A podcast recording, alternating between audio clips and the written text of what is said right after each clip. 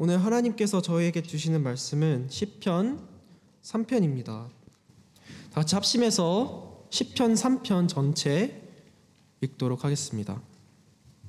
여호와여 나의 대적이 어찌 그리 많은지요? 일어나 나를 치는 자가 많으니이다. 많은 사람이 나를 대적하여 말하기를 그는 하나님께 구원을 받지 못했다 하- 하나이다. 셀라. 여호와여 주는 나의 방패시요 나의 영광이시요 나의 머리를 드시는 자이시니이다. 내가 나의 목소리로 여호와께 부르짖으니 그의 성산에서 응답하시는도다 셀라. 내가 누워 자고 깨었으니 여호와께서 나를 붙드심이로다. 천만인이 나를 에워싸 진친다 하여도 나는 두려워하지 아니하리이다. 여호와여 일어나소서. 나의 하나님이여 나를 구원하소서. 주께서 나의 모든 원수의 뺨을 치시며 악인의 의를 꺾으시나이다 구원은 여호와께 있사오니 주의 복을 주의 백성에게 내리소서 셀라 광고된 대로 오늘은 백승진 전도사님이께서 설교 말씀을 전해 주시겠습니다. 말씀을 드릴 때 큰 은혜와 깨달음 있으시기 바랍니다.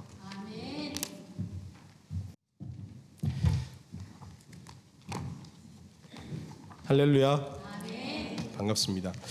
어, 지난달에 제가 설교를 하고 이번 달에 또 비슷한 주쯤에 이렇게 한 달 만에 또 이렇게 어, 강단에 서게 됐습니다. 근데 지난달하고요. 이번 달하고 여러분이 이게 좀 상황이 좀 다르시네요. 지난주는 지난달에는 어, 마음의 열정은 있는데 표현이 잘 안 되는데 오늘은 되게 표현을 잘 하시네요. 네. 정말 하나님께서 우리 한 사람 한 사람에게 역사하시는 걸 매일매일 살아가면서 느끼고 있습니다. 아멘. 오늘도 그런 시간이 될 줄로 믿습니다. 제가 지난달에는 시편 2편 말씀을 드렸고 오늘은 시편 3편을 준비했습니다. 그럼 다음은 몇 편을 하게 될까요? 청년 예배 때 그건 4편을 하기로 했습니다. 다음에는 5편이 될지 모르겠습니다. 여러분은 여러분의 인생 그래프를 그려보신 적 있습니까?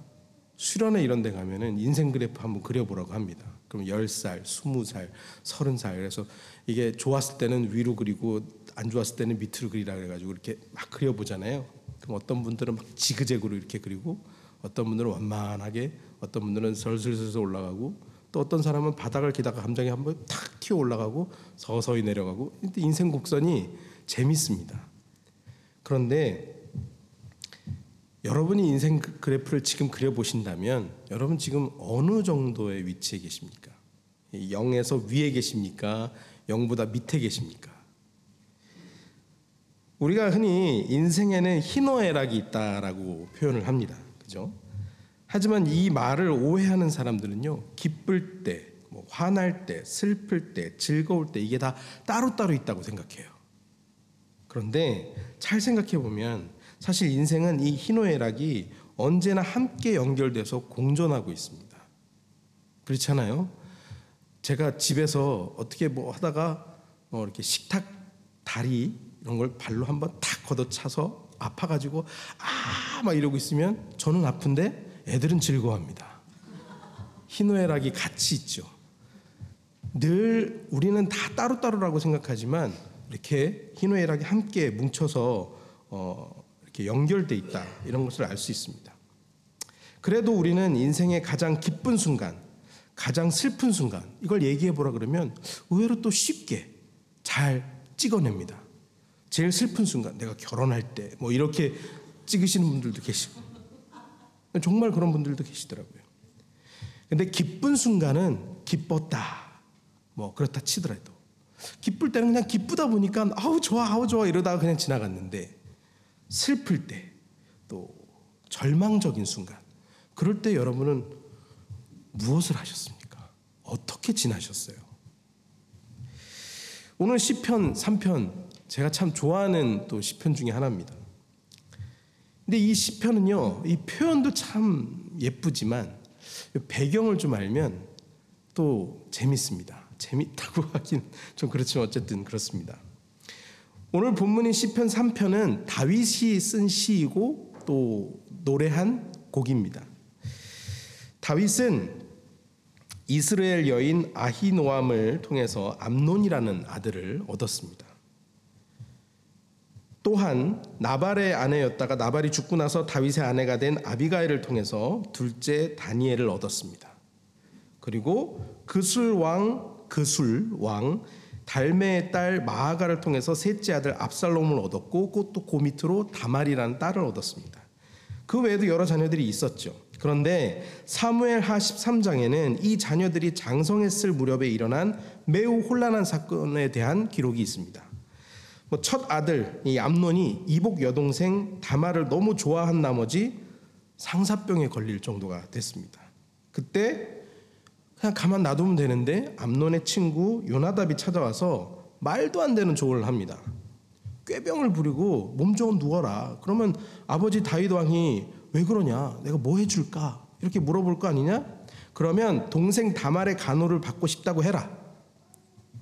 그래서 눈에 뵈는 게 없었던 암논은 그 조언대로 행했고 결국 배다른 동생 다말에게 몹쓸 짓을 했습니다. 근데 여기까지는 뭐 많이 양보해서 그럴 일 있다 칩시다. 그런데 문제는 그 뒤가 더 문제죠. 암논은 그 사건 이후 다말에 대한 감정이 180도로 바뀌게 됩니다. 그래서 다말을 이전에 사랑했던 그 마음 이상으로 미워하게 된 것입니다. 이 사실을 다말의 친오빠 압살롬이 듣게 됐죠. 그래서 압살롬은 2년 동안 칼을 갈면서 이 철저한 계획을 세워서 이복형 이 암논을 죽일 계획을 세우고 또 실행에 옮깁니다. 근데 그 실행에 옮기는 그 현장에 다른 왕자들도 같이 있었거든요. 근데 형 암논이 죽는 걸 보고 놀라서 다 도망을 가버립니다. 그래서 일단은 자, 목숨은 건졌습니다. 그런데 어 아마 그 왕자들이 다 있었어도 이 압살롬의 다른 왕자들은 죽이지 않았을 거예요. 왜냐하면 압살롬이 노리는 거는 암논이었거든요. 자 이게 뭐 여동생을 위한 그런 복수로 어, 보였겠지만 사실상 왕위를 노린 계획 범죄입니다. 이첫 번째 암논이 있고 다니엘이 있는데 다니엘은 죽었거든요. 그러니까 암논만 없어지면 자기가 왕이 될 수 있는 확률이 높아지는 겁니다. 그리고 이제 계획 범죄를 저질렀으니까 이제 형을 죽였으니까 도망을 가는데 외갓집인 그술로 도망가게 됩니다. 그래서 숨어 있었죠. 이 모든 일들이 다윗의 집안에서 일어난 일입니다. 형제들이 그냥 치고받고 싸우는 수준이 아니라 목숨을 예, 이렇게 뺏어가는 그런 일들이 다윗의 휘하에서 일어났다는 거예요. 그 다윗 마음이 어땠을까요? 너무 착잡했을 겁니다. 이쯤 되면 자기가 바세바를 취하기 위해서 저질렀던 그런 범죄가 생각났을 겁니다. 야, 아비가 잘못했더니 아들도 그렇게 하는구나. 이런 생각을 했을 겁니다. 그래서 어쩌면 압살롬의 그 삐뚤어진 마음을 선한 마음으로 이제 품어주면 내가 하나님 앞에 회개하고 감동받고 은혜 받아서 돌아섰던 것처럼 회개했던 것처럼 압살롬도 그렇게 하지 않을까라고 해서 그렇게 품으면 그 완악함이 녹지 않을까 그렇게 어, 생각을 했습니다. 그래서 압살롬을 용서하고자 하는 제스처를 취합니다. 압살롬을 방문해요. 자기 범죄에 대한 찔림도 있었을 테니까요. 그랬더니 압살롬이요 감동을 하긴 했습니다. 근데 자기가 용서받은 걸 통해서 감동받은 게 아니라 자기가 자기가 차기 왕으로 인정받았다고 생각하면서 감동을 받은 겁니다. 역시 나는 왕이 될 상이야. 나는 왕이 될 거야. 그러니까 나를 용서해 주지. 라고 생각하게 된 거죠. 압살롬은 이제 왕이 계승 서열 1위가 됐기 때문에 그런 뭐 근자감이라고 얘기하죠. 근거 없는 자신감을 갖게 됐습니다. 다윗의 방문을 자기를 용서하고 왕위를 이어받을 자로 인정해 주는 그런 걸로 이해를 한 거예요. 그도 그렇게 압살롬이요 이 겉모양이 겉모습이 끝내줬습니다. 출중했어요. 외모가 출중했습니다. 샴푸 광고 모델 같이 길게 이렇게 생머리, 금발머리를 가지고 있었고 키도 컸고 잘생겼습니다. 게다가 다윗을 대신해서 백성을 재판할 수 있을 정도의 지혜도 가지고 있었습니다. 이제 자기가 왕이 되기 왕이 되는 것만 남았는데 그렇잖아요. 아들들이 볼 때 아버지가 하는 게 좀좀 이렇게 쌈박하지 않고 좀 old style로 하는 것 같은 그런 느낌이 있잖아요. 자기가 생각할 때는 아버지가 빨리 비켜야 내가 왕을 할 것 같은데 아버지가 너무 오래된 방식으로 오래 자리를 차지- 차지하고 있다. 그런 생각을 했을 겁니다. 그래서 아버지 다윗 왕을 몰아내야 되겠다는 생각을 했습니다. 반란을 일으키고 왕위를 차지하려고 아버지를 공격하기 시작했죠. 다윗은 사울이 자기를 죽이기 위해서 죽기 살기로 쫓아다닌 것을 피해 다닌 적이 있었습니다. 그런데 이번에는 아들 압살롬이 자기를 죽이려고 따라다니는 상황이 벌어지게 된 거예요. 그러니까 그 마음이 정말 비통했겠죠. 그렇게 자신을 괴롭히고 괴롭히던 그런 사울이 가고 이제 아 좀 평안한 그런 삶을 좀 사나 이렇게 생각했는데 이제는 가장 사랑하던 가장 가까웠던 아들이 자기를 죽이려고 쫓아오니까 그 마음이 얼마나 슬펐을까요? 갈 데도 없어요. 사람들이 다 압살롬 편만 드는 것 같아요. 이건 나라를 잃는 것보다 천하를 다 잃는 것보다 더 슬프고 고된 일이었을 거예요. 이보다 더한 그 더 심한 상황이 있을까요? 가정 안에서 그것뿐입니까? 처조부에 해당되죠. 그러니까 바세바의 할아버지이면서 동시에 자기의 모사이기도 했던 최측근 아히도벨이 압살롬 편에 붙었습니다. 이 더욱 절망적으로 만들었을 겁니다. 도대체 내 편은 어디에 있나? 이쯤 되면 보통 사람들은 피할 곳도 없고 세상이 모두 나한테 등을 돌렸다고 생각했을 거예요. 오늘 시편 3편은 다윗이 이런 상황에서 노래를 한 거예요. 그럼 1절 말씀부터 이제 뜯어서 보겠습니다. 여호와여 나의 대적이 어찌 그리 많은지요 일어나 나를 치는 자가 많으니이다라고 하네요. 비단 다윗뿐 아니라 우리도 어쩜 그렇게 대적들이 많을까요? 사방의 적이죠. 그렇지 않습니까? 경쟁자들 또 있을 수 있고 또 만나는 사람들도 운전하다가도 만나는 사람들이 이렇게 차가 하나 싹 껴들면은 저 막 이렇게 되죠. 이게 다 적이라고 느끼게 되는 겁니다. 이 대적들은요, 내가 세상 떠나는 그날까지도 예수께서 다시 오시는 그날까지도 절대 사라지지 않습니다. 늘 대적들은 있기 마련입니다. 정말 그렇습니다. 왜냐하면요, 그 물꼬를 누가 터졌냐면 첫 번째 대표, 인류의 첫 번째 대표자 되는 아담이 이미 그걸 선택을 했던 거예요. 아담이 선악을 알게 하는 나무 열매를 먹고 난 뒤로 대적이 많아졌다는 사실 아십니까? 선악을 구분하는 게 나쁜가요? 제 초등학생들이 제일 많이 질문하는 겁니다. 선악을 구분하는 게 나쁜가요? 아닙니다. 그러나 선악 구분의 기준이 내가 되는 것은 매우 나쁩니다. 이게 나쁜 겁니다. 세상의 선악 구분의 기준은 오로지 진리 되시는 하나님 한 분뿐이어야 돼요. 근데 선악과를 따먹고 나서 나도 진리고 나도 진리고 나도 진리고 모든 사람들이 다 진리인 거예요. 사람들이 저마다 선악 판단의 기준이 되어버린 거예요. 각자가 스스로의 바이블을 갖게 된 겁니다. 예수복음, 마태복음, 마가복음, 누가복음, 요한복음 이 복음을 받아들여야 되는데 내가 복음으로 사는 거예요. 내가 곧 복음이라는 거예요. 내 생각이 기준이고 내 생각이 옳다는 거예요. 그러다 보니까 이쪽 얘기 들으면 이쪽 얘기가 맞는 것 같고 저쪽 사람 얘기 들으면 저쪽 얘기가 맞는 것 같은데 둘이 싸워요. 맞는 얘기들끼리 싸워요. 이, 이 역사는 아담 이래로 계속 이어, 이어져 내려오고 있습니다. 모두 다 다 내 행동에 이유가 다 있습니다. 옳은 선한 의도로 합니다. 나만의 선의 기준으로 한다는 거예요. 그래서 지금 이 순간에도 전쟁이 끊이질 않는 겁니다. 부부와 형제 사이에도 전쟁은 일어나잖아요. 맨날 싸우잖아요. 세상 모두가 절대 기준이 되시는 하나님 앞에 무릎 꿇는 그날 이전까지는 이 전쟁이 절대 끊이지 않을 겁니다. 어떻게든 싸우게 돼 있어요. 부부들 중에 한 번도 부부싸움 안 한 부부 있습니까? 있을 수 있습니다. 결혼한 이후로 한 번도 안 만났다면. 같이 산다면 싸우게 되어 있습니다. 부모 자식 간에 의견 충돌이 없는 가정이 있습니까? 없습니다.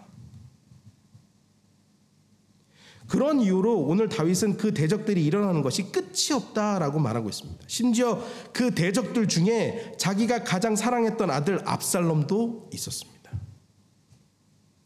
내 아들은 내 적이 안 될 줄 알았는데 그 아들이 지금 내 목숨을 노리고 있습니다. 이어서 2절로 넘어갑니다. 많은 사람이 나를 대적하여 말하기를 그는 하나님께 구원을 받지 못한다 하나이다. 라고 얘기합니다. 자, 이게 뭐라고요? 많은 사람이 나를 대적하여 말하기를. 자, 대적들은요. 말로 공격하는 것부터 시작됩니다. 말이 사람이 살리는 말이 있고 죽이는 말이 있죠. 이 죽이는 말로 공격하기 시작합니다. 하나님을 전적으로 의지하는 삶을 사는 사람들에게는 반드시 원수의 괴롭힘이 따릅니다. 제가 지난번에 시편 2편 설교를 하면서 말씀드렸죠. 하나님을 경외하지 않는 자들의 큰 특징, 반드시 하나님을 경외하는 사람을 대적합니다. 심지어 그들이 하나님의 사람들을 대적할 때는 가용한 모든 방법들을 다 동원하는데 그 방법 대부분이 거짓에서부터 비롯된 말들입니다.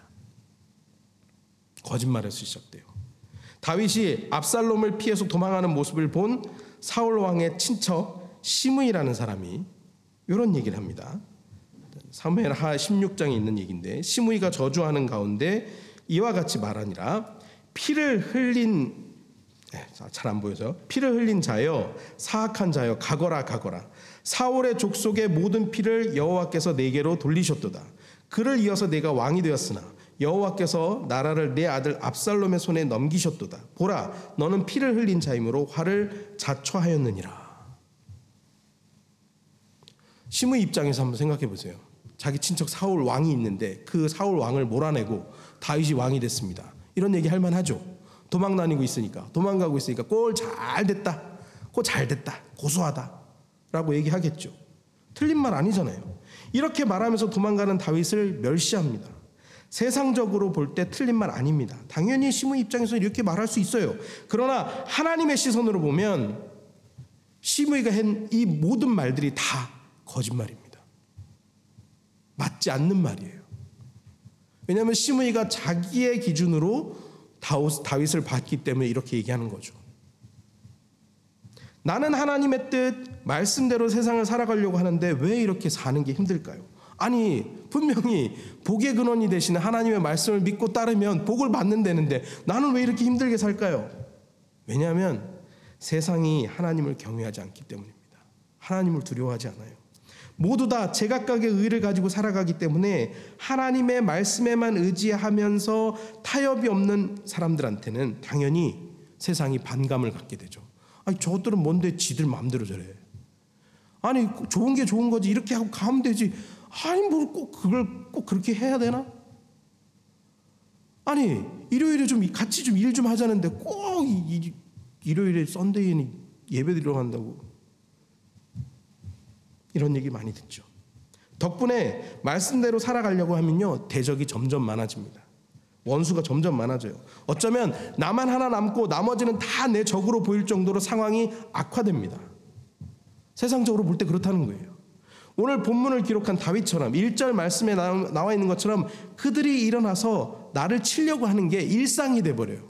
아침에 눈 뜨면 오늘 이것들이 뭘 갖고 나를 괴롭히려고 그러나 그런 생각 해보신 적 없습니까? 세상이 오늘은 나를 어떻게 괴롭힐까? 그리고 그들은요, 하나님과 나 사이에 그 사이를 이간질을 하려는 마귀를 돕습니다. 돕는 역할을 합니다. 그래서 나의 신앙으로는 하나님께 구원을 받을 수 없다. 내 신앙으로는 하나님께 구원을 받을 수 없다. 너같이 그렇게 살아좀 구원받을 수 없다. 너는 구원받을 자격이 없다. 이렇게 말하는 거예요. 하나님으로부터 나를 절망적으로 떨어지게 만드는 거예요. 근데 이게 분명한 거짓말입니다. 우리는 스스로의 어떤 행위나 결단, 뭐 자격, 조건 이런 걸로 구원받는 거 아니잖아요. 그죠?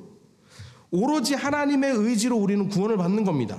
때문에 나와 하나님 사이를 이간질하려는 그들의 말은 진리 되시고 우리의 구원이 되시는 하나님과는 하나님의 뜻과는 다르기 때문에 어긋나기 때문에 거짓입니다. 그런데 그 거짓들이 우리 거짓들이 우리가 궁지에 몰릴 때면 자신들이 모든 오름의 중심인 것처럼 거봐라 내 말이 맞지. 세상 모두가 일어나서 나를 못 잡아먹어서 안달이납니다. 너이 교회 다니는 것들, 너이 기독교인이라고 하는 것들. 요즘은 기독교인이라고도 안 부르더라고요. 이것들이 손가락질 합니다. 잘 됐다. 요 때다. 그렇게 막 일어나서 아무 말이나 들어서 십자포화로 우리를 맹폭합니다.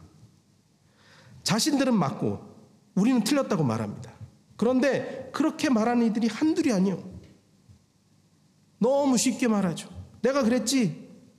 예수쟁이들 구원 못 받아. 저 봐라, 저 봐라.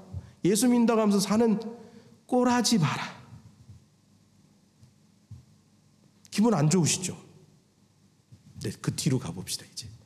3절부터 5절까지 말씀. 여호와여 주는 나의 방패시요. 아멘. 나의 영광이시요. 나의 머리를 드시는 자이시니이다. 내가 나의 목소리로 여호와께 부르짖으니 그의 성산에서 응답하시는도다. 내가 누워 자고 깨었으니 여호와께서 나를 붙드심이로다. 아멘. 우리가 아무리 어려운 상황 속에 있어도요. 반드시 우리가 맞이할 수밖에 없는 게 있습니다. 아침이죠. 죽을 것 같았어요. 막 어제까지 너무 힘들었어요. 그래갖고 내일이 안 왔으면 좋겠는데 아침 해가 뜨네요. 아침을 맞이하게 됩니다. 오늘 내가 이러다 죽지 싶었는데 눈 떠보니까 아침이네요. 우리가 아무 노력하지 않아도 아침은 찾아옵니다. 아무리 힘든 상황 속에서도 우리는 아침을 맞이해요. 다윗도 아침에 해 돋는 거 보면서 이 찬양을 했을 거예요. 오늘도 벅찬 하루가 내가 감당하기 힘든 그런 하루가 시작되겠지만 이 하루를 오로지 하나님께만 의지하면서 하나님의 손만 잡고 가겠노라고 믿음의 고백을 하는 겁니다. 힘든 순간에도 아침 해가 떠오르는 희망의 태양이 떠오르는 그런 모습을 보면서 하나님만 의지하면서 가면서 나는 승리하겠습니다라고 고백하는 거예요. 거짓과 협박이 빗발치는 현 상황 속에서 내가 의지할 곳은 저 산도 아니고 저 해도 아니고 저 바다도 아니고 오로지 한 분뿐입니다. 오로지 하나님 한 분뿐입니다. 이런 담대한 고백을 하는 거예요. 아침에 눈 뜨자마자 도망가야죠. 노래 부를 짬이 어디 있어요? 하나님께 믿음의 고백을 하는 걸로 아침을 시작했을 거예요. 뭐라고요? 여호와여 주는 나의 방패시오 나의 영광이시오 나의 머리를 드시는 분이십니다. 라고 노래하는 거예요. 할렐루야. 힘들어서 어려워서 절망적이어서 기운이 없어서 내 목에 지금 칼이 들어와서 고개를 푹 숙이고 있는데 강한 능력의 아버지께서 오셔서 따뜻하고 부드러운 손으로 내 고개를 받치시고 내 머리를 들어 올리시는 거예요. 괜찮아. 고개 들어. 어깨 펴. 그때 고개 숙이고 있다가 고개를 누가 들어 올리니까 탁 봤는데 그분의 얼굴을 맞이하게 된 겁니다. 그분을 딱 보는 순간 어떻게 찬양하지 않을 수가 있겠습니까? 그 완벽한 모습, 막강한 능력, 그 인자한 모습을 보고 어떻게 찬양하지 않을 수 있어요? 그 따스한 모습을 보고 어떻게 찬양하지 않을 수 있습니까? 적들에게는 진짜 무서운 존재지만 나한테는 너무너무 따뜻한 아버지인데 어떻게 아버지를 만났는데 위기의 순간에 아버지를 만났는데 아유 아버지 감사해요. 반가워요. 좋아요. 사랑해요. 안 할 수 있냐고요. 다윗은 이때 자기가 혼자가 아니라는 것을 remind하게 된 거예요. 그렇지, 난 혼자가 아니야. 내 원수의 목전에서 밥상을 베푸시는 능력의 하나님을 보게 된 거예요. 이때 새 힘을 얻고 하루를 버텨낼 에너지를 얻게 된 겁니다. 여기서 우리는 절박한 상황, 고난을 대하는 다윗의 자세를 볼 수 있습니다. 다윗은 어렵고 힘들 때 찬양했어요. 우리는 어렵고 힘들 때 뭐 했죠? 아이고, 아이고, 아이고, 아이고, 아이고. 나 이제 죽었네. 하나님 도대체 나한테 왜 이러세요? 원망하진 않았습니까? 하나님 생각도 못하고 그냥 펑펑 울고만 있지 않았어요? 낙심해서 쓰러져 있지 않았습니까? 파나돌 갖고 와. 그런데 다윗은 지금 절박한 상황, 목 밑에 칼이 들어와 있는 상황, 그 칼 누가 쥐고 있는데 아들이 쥐고 있는데 그 상황에서 찬양을 한 거예요. 다윗은 어렵고 힘들 때 찬양했어요. 믿음의 고백을 했습니다. 절대 하나님 앞에 씩씩대지 않았어요. 함께 하시는 하나님을 배웠습니다. 찬양했습니다. 노래했습니다. 고백했습니다. 그래서 하나님의 마음에 합한 자다. 하다라는 칭찬을 듣게 된 거예요. 사람들은 다윗이 위대한 업적을 많이 남겼기 때문에 존경할지 모르겠습니다. 그렇지만 하나님으로부터 마음에 합한 자라 칭찬을 들은 이유는 하나님 보시기에 다윗은 이쁜 짓만 했거든요. 하나님께서 원하는 것만 했거든요. 그 어떤 순간에도 하나님 찬양하는 것을 잊지 않았고 믿음의 고백을 하는 것을 게을리 하지 않았습니다. 오히려 힘들면 힘들수록 더욱 하나님을 찬양했습니다. 가시밭에 백합화 같았어요. 여러분 백합화 아시죠? 백합화는요 상처가 나면 날수록 향이 더 진해집니다. 찬양을 통해 더욱더 하나님을 새롭게 찬양할 힘을 얻었습니다. 여러분, 우리도 다윗과 같은 이 믿음을 가져야 하지 않을까요? 사실 그렇게 어려운 문제는 아니에요. 인생의 고난, 고통, 시련 언제든지 우리한테 다가올 수 있습니다. 지금도 그런 상황 가운데 처해 있는 분이 계실 수도 있어요. 아니면 아니 어쩌면 힘든 일만 계속 반복해서 일어나고 있는 상황 속에 있는 분이 계실 수도 있습니다. 이 모든 것이 끝없이 지속될까 봐 두렵기도 하죠. 그러나 다윗처럼 하나님을 봅시다. 하나님을 찬양합시다. 하나님께 믿음의 고백을 합시다. 다윗의 이러한 고백이 우리 모두의 고백이 되기를 간절히 바랍니다. 아멘. 그런데 하나님을 찬양하는 그 믿음의 고백이 절대 혼자만의 독백이 아니었, 아니었다는 거. 그게 더 놀라운 겁니다. 그렇잖아요. 막 우리가 하나님 감사해요. 할렐루야 다 했는데 저쪽에서 답이 없으면 나만 이상한 사람 되는 거예요. 그죠? 저쪽에서 힘 줄 생각도 안 하시는데 나 혼자서 그냥 할렐루야 이러고 막 웃으면서 뛰어다니면 그 머리에 꽃만 꽂으면 딱 어울리죠. 그런데 놀라운 건요. 저쪽에 응답이 있었다는 거예요. 능력의 근원이 신경 안 쓰시는 게 아니라 정확하게 대답해 주셨다는 거예요. 다윗의 그 고백이 정말 놀라운 것은 그의 믿음의 고백에 하나님께서 응답하셨다는 데 있어요. 다윗이 고난 중에 어떻게 찬송할 수 있었을까요? 그러니까 다윗이 한 번은 찬송할 수 있죠. 우리도 한 번은 찬송할 수 있어요.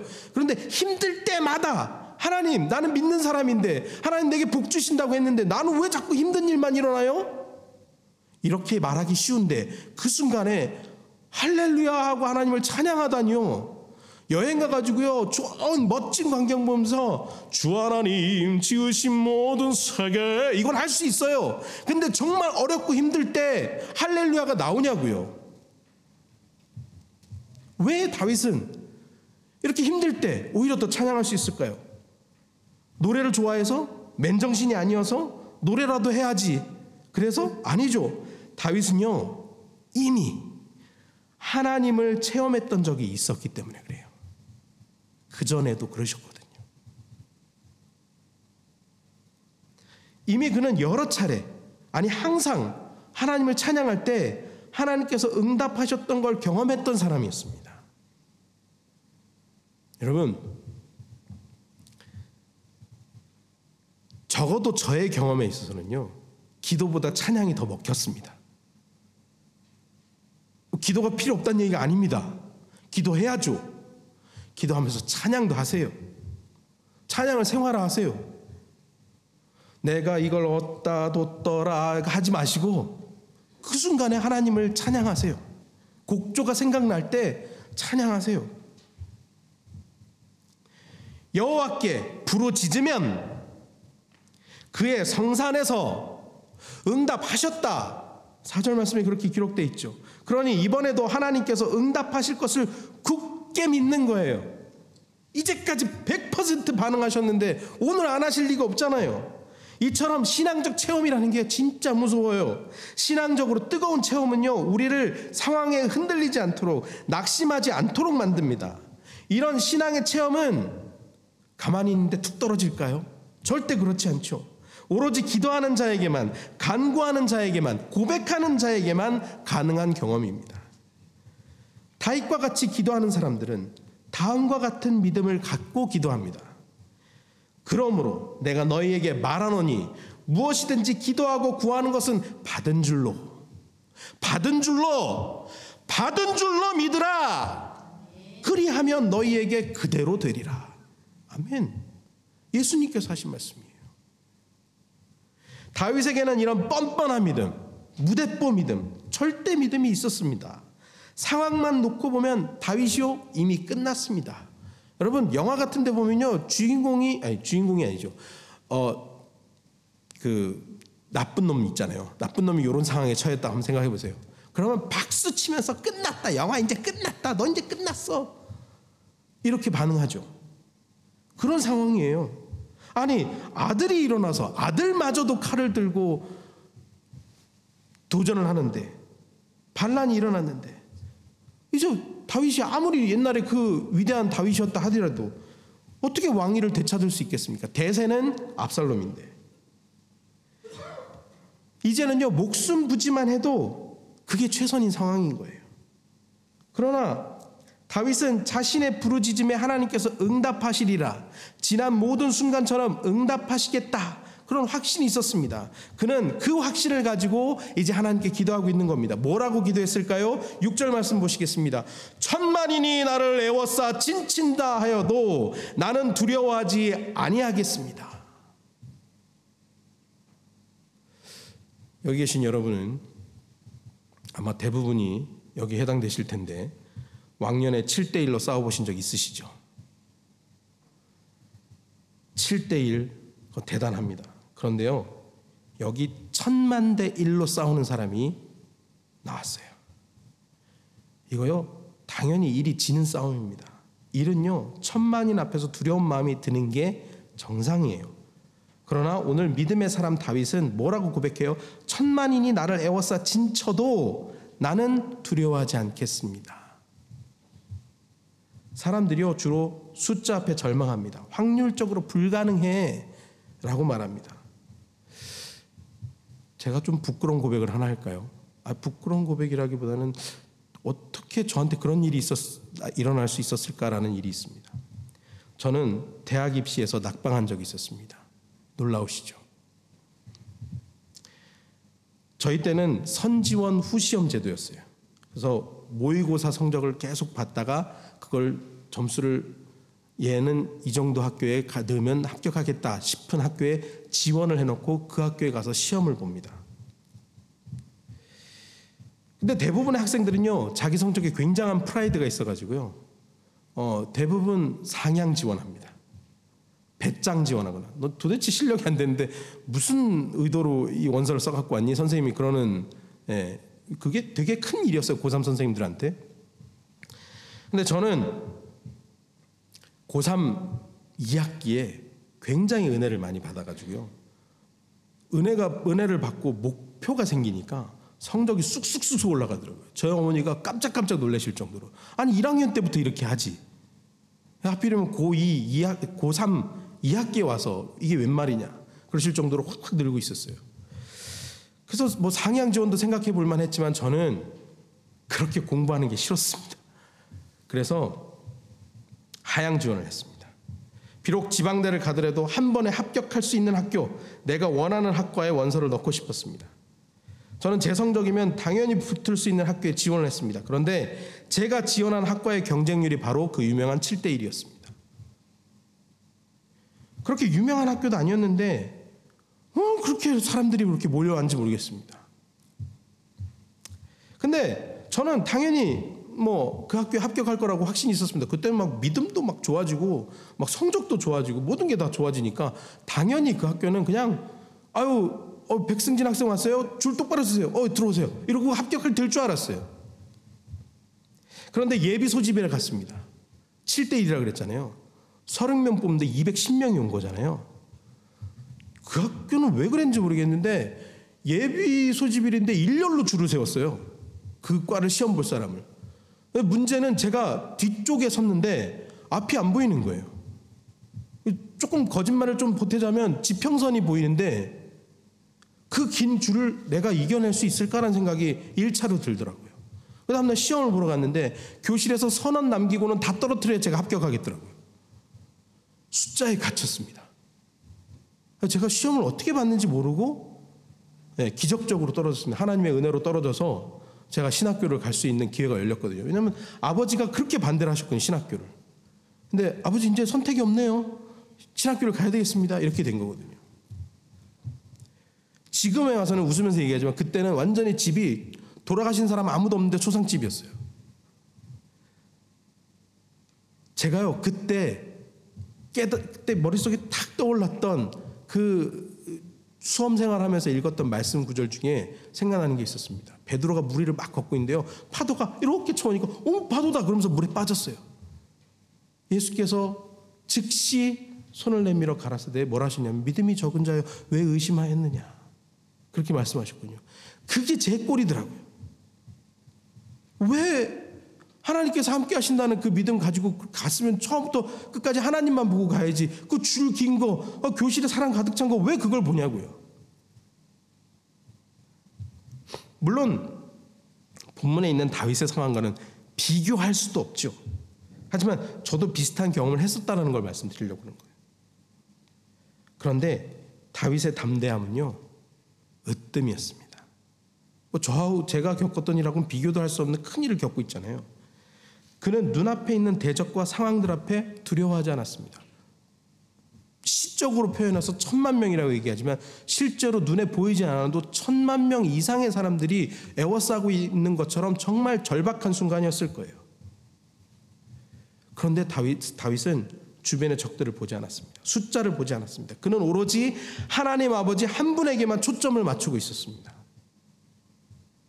우리는요, 성경이 지금 이제 다윗 얘기를 하면서 집안에서 난리 난 얘기를 읽으니까 자꾸 잊어버리는데 다윗이요, 원래는요, 블레셋의 백전노장 골리앗이랑 싸워서 이긴 사람이에요.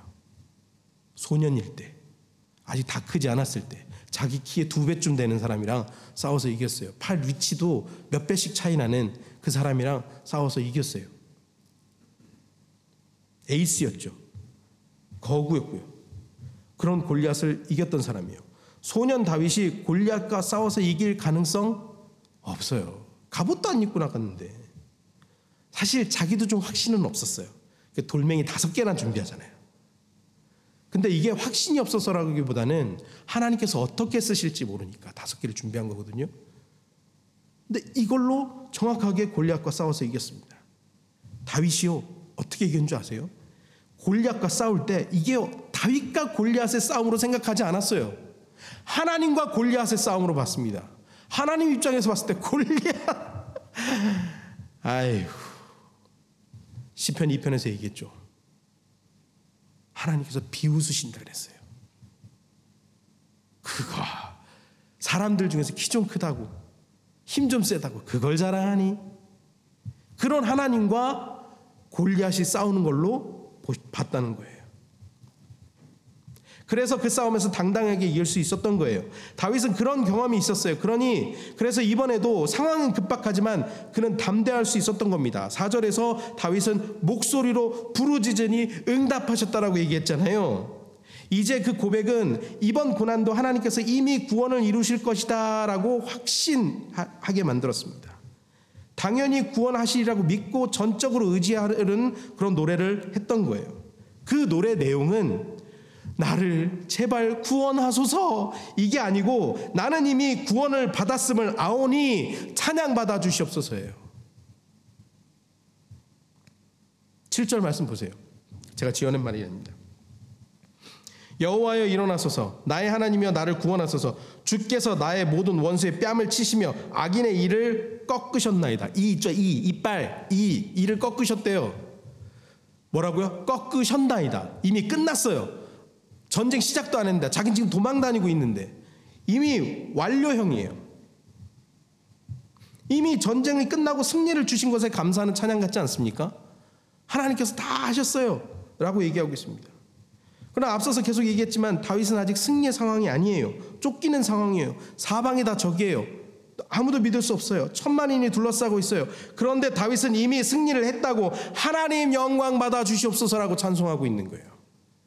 뻔뻔하죠. 아무것도 해결 안 됐는데. 원래 원고에도 준비 안 했고 전에도 몇 번 써먹어서 안 쓰려고 했는데 한번 써먹어야 되겠습니다. 어느 목사님 댁에서 저녁 식사할 때마다 아이들한테 돌아가면서 기도를 시켰대요. 근데 아이 중에 하나가 하나님 아버지 오늘 저녁에는 소세지 반찬도 주시고 불고기도 주시고 내게 많은 고기들을 이렇게 허락해 주셔서 감사합니다. 잘 먹겠습니다. 예수님 이름으로 기도합니다. 하고 눈을 떴는데 풀밖에 없어요.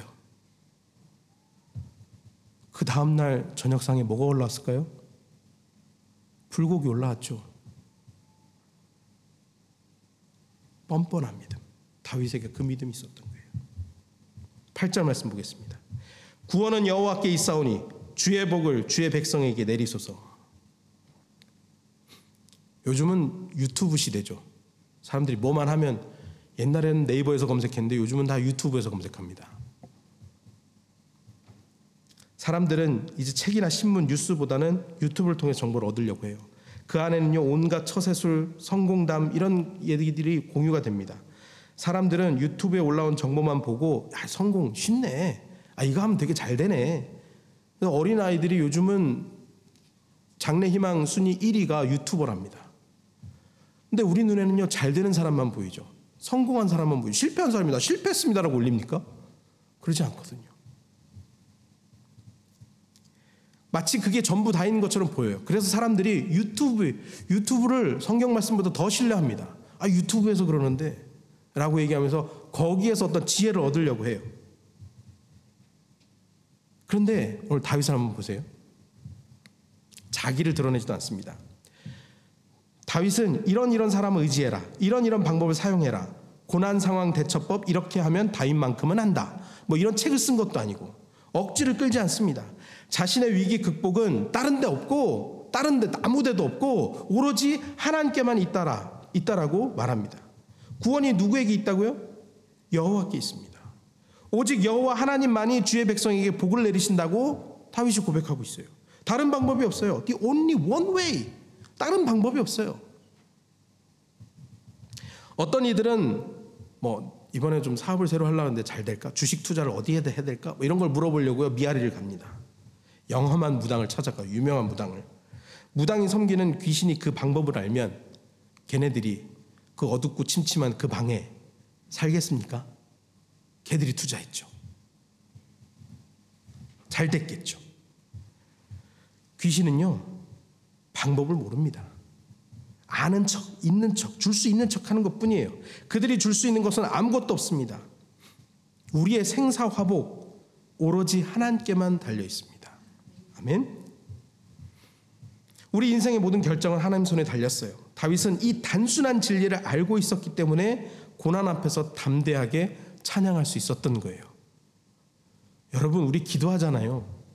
근데 그 기도할 때 대부분 다 마시잖아요.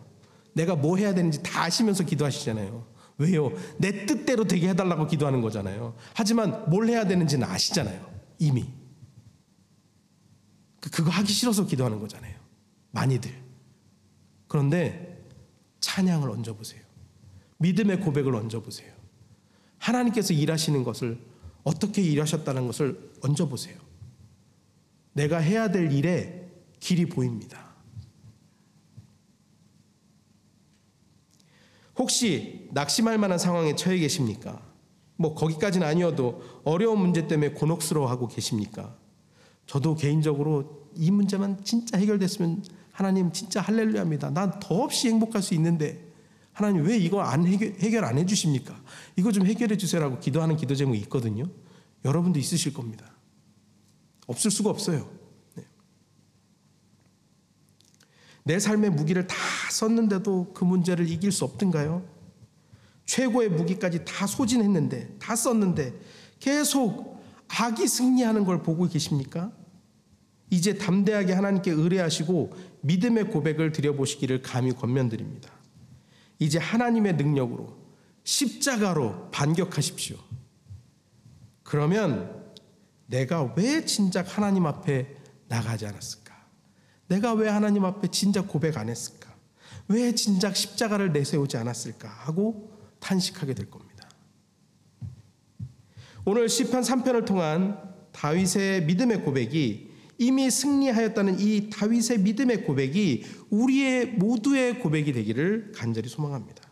그래서 무조건적 승리를 약속하신 하나님의 응답을 다 함께 경험하시기를. 어, 집사님, 나 이번 주에 그거 경험했어. 하나님께서 역사하셨잖아.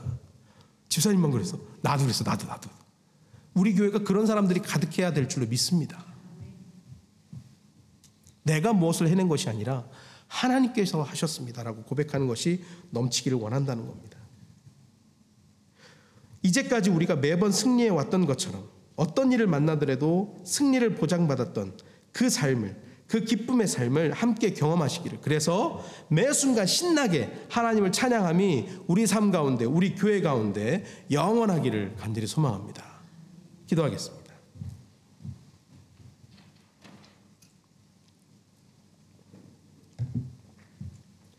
모든 능력 위에 능력이신 하나님 아버지, 우리는 오늘도 수많은 어려움 가운데 힘겹게 살아갑니다.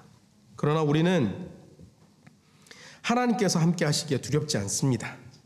주께서 이제까지 우리와 함께 하시며 승리해 오셨던 것처럼 지금 우리가 대면한 문제들 가운데서도 승리하실 줄 믿습니다.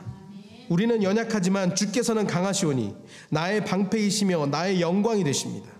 우리의 고개를 들게 해 주셔서 주를 보게 하시고 문제들을 해결하시는 주의 섭리를 보게 해 주시옵소서. 우리가 최후 승리할 때까지 포기하지 않으시는 하나, 하나님 아버지, 우리 찬양을 받아 주시옵소서. 나는 오로지 하나님 한 분만 찬양하며 예배하며 살겠습니다. 우리를 통해 영광 받아 주시옵소서. 오늘도 우리 예배를 받으시고 말씀으로 새 힘을 더하여 주심을 감사드립니다. 모든 말씀 승리의 이름 예수 그리스도 이름으로 기도하옵나이다.